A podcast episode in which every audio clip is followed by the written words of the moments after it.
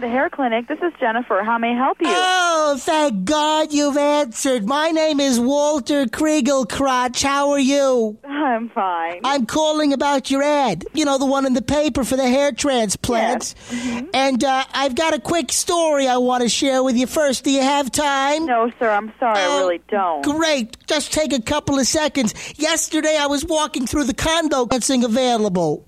yes, sir. Okay, to start with, I just want to go with two plugs.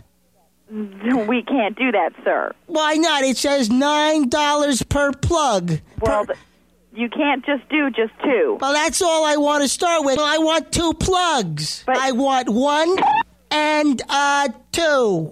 sir, we don't do it that way. Well, that's the way I care to do it. well, I'm Oh, wait- sorry. wait, a second. I got a better idea. If I have a lot of hair on my back and on my